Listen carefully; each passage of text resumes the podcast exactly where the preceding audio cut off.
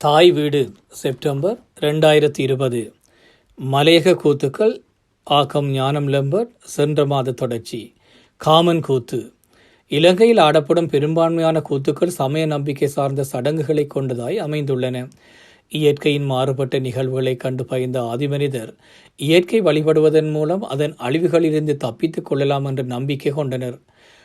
அதனடியாக இயற்கை வழிபாடும் வழிபாட்டை மேம்படுத்த சடங்குகளும் ஏற்பட்டன. இந்த வழிபாட்டு ஆடலையும் பாடலையும் ஒரு கருவியாக கொண்டபோது அவ்வழிபாடு சடங்கின் ஒரு பகுதியாகியது. இச்சடங்கு சமூக பொருளாதார மாற்றங்களினால் மாற்றங்களை தன்னகத்தை கொள்ள அது கலையாக மாறியது. இறைவன் மீதான நம்பிக்கையும் பயமும் காரணமாக அமைந்த வழிபாடு கிராமிய மக்களிடையே நீண்ட காலமாய் நிலைத்திருப்பதனால் அதன் அடியாக தோன்றிய கலைகளும் இன்றும் நிலைத்திருக்கின்றன. இவ்வாறு வழிபாட்டு கலையாக தோன்றிய கூத்துக்களில் காமன் கூத்து இலங்கையில் மலையக தமிழ் மக்களிடையே மிக முக்கியமான கூத்தாக ஆடப்படுகிறது. காமனுக்கு விழா எடுப்பது சிலப்பதிகார காலத்திலிருந்து முற்பட்ட ஒன்று. இதை சிலப்பதிகாரம் காதல் நோயூட்டி கொள்ளும் வில்லுடைய மன்மதனுக்கு அதாவது காமனின் மறுபெயர்களில் ஒன்று. விழா எடுக்கும் காமன் பண்டிகை நடக்கும். பங்கினி மாதம் வந்துவிடும் என்று பின்வருமாறு கூறுகிறது. ஆங்கு அது அன்றியும் ஓங்கு இருப்பரப்பின் வாங்க இட்டத்து தொண்டியோர் இட்ட அதிலும் துகிலும் ஆரமும் வாசமும் தொருகற்பூரமும் சுமந்துடன் வந்த கொண்டலொடு புகுந்த கோமகன் கூடல் பெங்கண் நெடுவேன் வில் வில்விழா காணும் பங்கினி முயக்கத்துப்பனி அரசுயாண்டுளன். சிவபெருமானின் தவத்தை கலைத்து தேவர்களை அரக்கர்களிடமிருந்து காப்பாற்ற பிரம்மனால் அனுப்பப்பட்ட காமன் சிவபெருமானை நோக்கி அம்பு எய்யவே சிவபெருமானின் கோபம் கொண்டு நெற்றிக்கண்ணால் நெருப்பை பாய்ச்சி காமனை எரித்தார் என்று ஒரு கதை சொல்ல கந்தபுராணம் சிவபெருமான் மீது அம்பு எய்ய காமன் கொண்ட துணிவே அவனை எரித்தது என்று பின்வருமாறு கூறுகிறது. நுண்ணிய உணர்வின் மிக்கீர் நுமக்கிது புகழ்வன் எங்கோன் கண்ணுதல் உமிழ்ந்த சென்னி காமனை பொடித்தது அன்றால் அண்டலை எய்யவன் என்னா அனையவன் துணிவிற்கூறி துண்ணென ஈண்டு வந்த செயற்கையே சுட்ட போலும். காமன் திருவிழாவை கொண்டாட தம்மை தயார் செய்ய பெண்கள் குளித்து சுத்தம் செய்து விரதம் இருப்பார்கள் என ஆண்டாள் பாடலில் கூறப்படுகிறது. இவ்வாறாக பழமையான இலக்கியங்களில் கூறப்படும் காமன் வழிபாடு சிறு தெய்வ வழிபாடு செய்யும் கிராமங்களில் காமன் கூத்தாக ஆடப்படுகிறது. காமன் பற்றிய கதைகள் சிற்சில மாற்றங்களுடன் பல உள்ளன. எனினும் அவற்றிடையே நிறைய ஒற்றுமைகள் காணப்படுகின்றன. காமன் கதை ஒன்று. சிவபெருமானை நிந்தனை செய்த தேவர்களை அசுரர்கள் தண்டித்தார்கள். அசுரர்களின் தண்டனையை தாங்க முடியாத தேவர்கள் சிவபெருமானிடம் வந்து அசுரர்களிடமிருந்து தம்மை காப்பாற்றும்படி கேட்டுக்கொண்டனர். அதற்கு சிவபெருமான் தனக்கும் உமைக்கும் பிறக்கும் மகன் அவர்களை காப்பாற்றுவான் என்று கூறி தியானத்தில் ஆழ்ந்து விட்டார் ஆனால் சிவபெருமானின் தியானம் நீண்ட காலம் நீடிக்கவே தொல்லை தாங்க முடியாத தேவர்கள் பிரம்மதேவனை அணுகி தங்களை அசுரர்களிடமிருந்து காக்கும்படி வேண்டினர். பிரமதேவன் மன்மதனை அதாவது காமனை அழைத்து சிவபெருமான் மீது காதற்கனை செலுத்துமாறு கேட்டுக்கொண்டார். மன்மதன் சிவபெருமானின் ஆற்றலை அறிந்தவனாதலால் பயம் கொண்டு தன்னால் இதை செய்ய முடியாதென மறுத்துவிட்டான். அசுரர்களிடமிருந்து தம்மை காக்குமாறு தேவர்களோ கெஞ்சி கேட்கவே அவர்கள் மீது காதல் கணைகளை வீசுவேன் என உறுதியளித்து சிவபெருமான் மீது கணைகளை வீசினான். தன் மீது காதல் கணைகள் வீசியதனால் கோபம் கொண்ட சிவபெருமான் தனது நெற்றிக்கண்ணிலிருந்து நெருப்பு பொறிகளை அனுப்பி காமனை எரித்தார். இதை அறிந்த காமனின் மனைவியும் சிவபெருமானின் மகளுமான ரதி சிவபெருமானிடம் தனது கணவனான காமனுக்கு உயிர் பிச்சை கொடுக்குமாறு கெஞ்சினான். மகள் மீது கொண்ட பாசம் காரணமாய் காமன் ரதியின் கண்களுக்கு மட்டுமே தெரிவான். மற்றவர்களால் அவனை பார்க்க முடியாதென கூறி காமனுக்கு உயிர் பிச்சை கொடுத்தார் என்பது ஒரு கதை. காமன் கதை ரெண்டு திருமாலுக்கும் திருமகளுக்கும் மகனான காமனுக்கும் சிவபெருமானுக்கும் பார்வதிக்கும் மகளான ரதிக்கும் திருமண ஏற்பாடு செய்தபோது காமன் ரதி என்ற பெயர்கள் பொருந்தாது போகவே காமனுக்கு மன்மதன் என்று பெயர் மாற்றம் செய்து திருமணத்தை நிறைவேற்றினார். திருமணமான நாளன்றே தக்கனை அளித்த கோபத்தில் இருந்த இந்திரன் சிவபெருமானின் தவத்தை கலைத்து தேவர்களின் துன்பத்தை நீக்கும்படி வேண்டினார். இதற்கமைய திருமணமான நாளன்றே காமன் சிவபெருமானின் தவத்தை கலைக்க புறப்பட்டுச் சென்றான். இதனை அறிந்த ரதி தடுக்க முற்பட்ட போது காமன் சிவபெருமானை இகழ்ந்து இந்திரனின் பெருமைகளை எடுத்துரைத்து சிவபெருமானின் தவத்தை குலைக்க புறப்பட்டான். சிவபெருமான் தவம் செய்யும் இடத்தை அடைந்த காமன் சிவபெருமான் மீது காதல் கணைகளை தொடுத்தான்.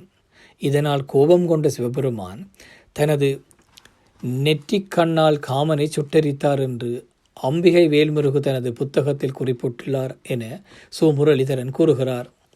காமன் கதை மூன்று.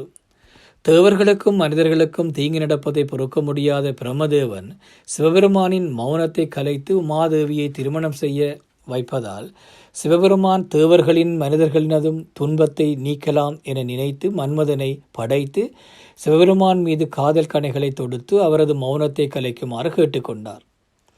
சிவபெருமானின் பெருமைகளையும் வலிமையையும் அறிந்து மன்மதன் இதற்கு மறுத்துவிட்டான். அதற்கு பிரமதேவன் மன்மதனை நோக்கி தம்மை அடைந்தோரது துன்பத்தை ஒளித்தருளும் எம் பெருமானுடைய திருவருளினால் இக்காரியம் முன்னாலேயே முடியும் என்றார்.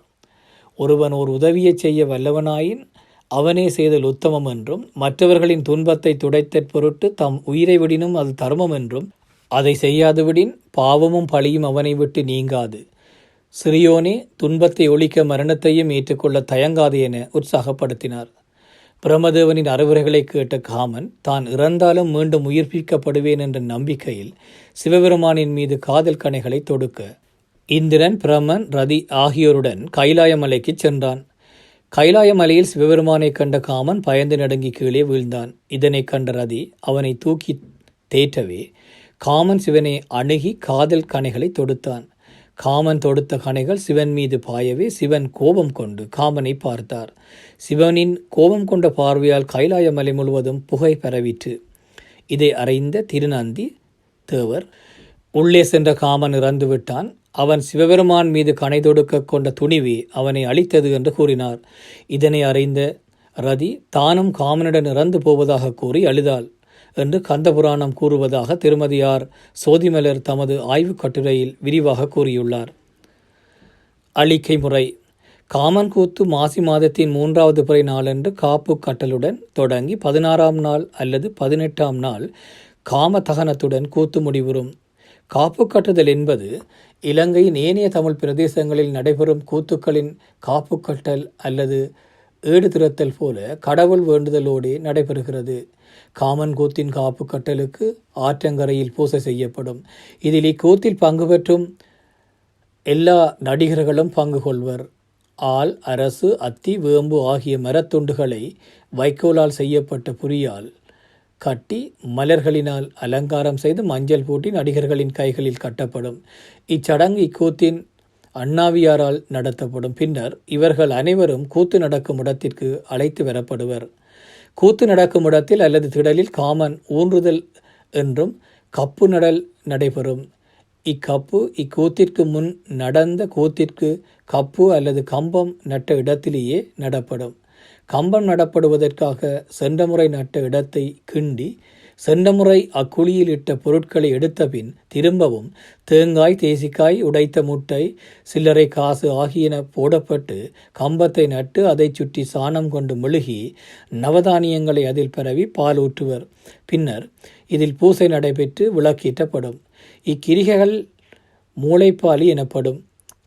இந்நாளிலிருந்து கூத்து நடைபெறும் நாள் வரை இவ்விடத்தில் பூசை செய்யப்பட்டு விளக்கீட்டப்படும் இதே போன்றே மன்னாரிலும் கூத்து கொட்டகைக்கு கப்பு நடும்போது அக்கப்பு அல்லது கம்பத்தில் வேப்பமிலியை கட்டி நட்ட பின்னர் கொட்டகை போடப்பட்டு கூத்து நடைபெறும். நாள் வரை எண்ணெய் விளக்கேற்றி அது அணையாதவாறு காத்துக்கொள்வர் என்பது குறிப்பிடத்தக்கது. கம்பம் நட்டு மூன்றாவது நாள் பந்தல் மணவரை என்பன தயார் செய்யப்படும். அதே நாளில் காமன் ரதி ஆகியோருக்கு வேடமிடப்பட்டு கோயிலிலே சமயச் சடங்குகளுடன் கூத்து ஆரம்பமாகும். பின்னர் இவர்கள் ஊர்வலமாக அழைத்து வரப்பட்டு காமன் பொட்டல் அதாவது நாடக மேடையில் இவர்களது திருமணச் சடங்கு விமரிசையாக நடைபெறும். இச்சடங்கின் போது அங்கு காணிக்கையாக பரிசு பொருட்கள் கொடுக்கப்படும். சில இடங்களில் கல்யாண பலகாரமும் வழங்கப்படும். கூத்தில் கல்யாணச் சடங்கு நடைபெறும் போது பார்வையாளர்களுக்கும் பலகாரம் வழங்கப்படுவது யாழ்ப்பாணம் மன்னர் ஆகிய இடங்களில் நடைமுறையில் இருந்தது இங்கு மரங்கொள்ளத்தக்கது இதனைத் தொடர்ந்து காமன் கூத்து பதினாறு அல்லது பதினெட்டு நாட்களுக்கு நடைபெறும். ஆனால் ஒவ்வொரு நாளும் கூத்து நடைபெறும். கூத்து நடைபெறாத நாட்களில் பூசை நடைபெறும். ஈட்டில் சிவபெருமானின் நெற்றிக்கண் நெருப்பால் எரியுண்டு காமன் இறந்து போவான். இது காமதகனம் எனப்படும். காமதகனம் இடம்பெற்று மூன்று நாட்களின் பின் வெள்ளைச்சீலை அணிந்த ரதி வெள்ளைச்சிலியால் மூடப்பட்டிருக்கும் காமனின் உடலருகிலிருந்து இந்த சின்னஞ்சிறு வயதில் நான் சீரிழக்கு ஒப்புவியோ? இந்த பிஞ்சு பிராயத்தில் நான் பூவுழக்க செய்தாயோ என்று புலம்பி அழுவாள். முதலில் இதனை கேட்க மறுத்த சிவபெருமான் ஈட்டில் மனமிறங்கி என் மகளிர் அதியாலே உன் கண்ணாளன் மன்மதனை நான் அரூபியாய் எழுப்பித்தாரேன். கண்ணே உனக்கு மட்டும் காமன் உருவம் தெரியும் அம்மா. மற்றவங்க கண்களுக்கு மதன் தெரிய மாட்டான் அம்மா என்று பாடி தனது கமண்டலத்தில் உள்ள மஞ்சள் கலந்த நீரை காமன் மேல் மூன்று முறை தெளித்து பிரம்பினால் காமனை தட்ட காமன் உயிர் பெற்று எழும்புவான். இது உயிர் எழுப்புதல் எனப்படும். இவ்வுயிர் எழுப்புதலுடன் காமன் கூத்து முடிவு பெறும். காமன் கூத்து வரும் பொழுதுபோக்கு கலையாக அல்லாமல் பக்தி உள்ள ஒரு சமயச் சடங்கு போலவே ஆடப்படுகிறது. தொடரும்.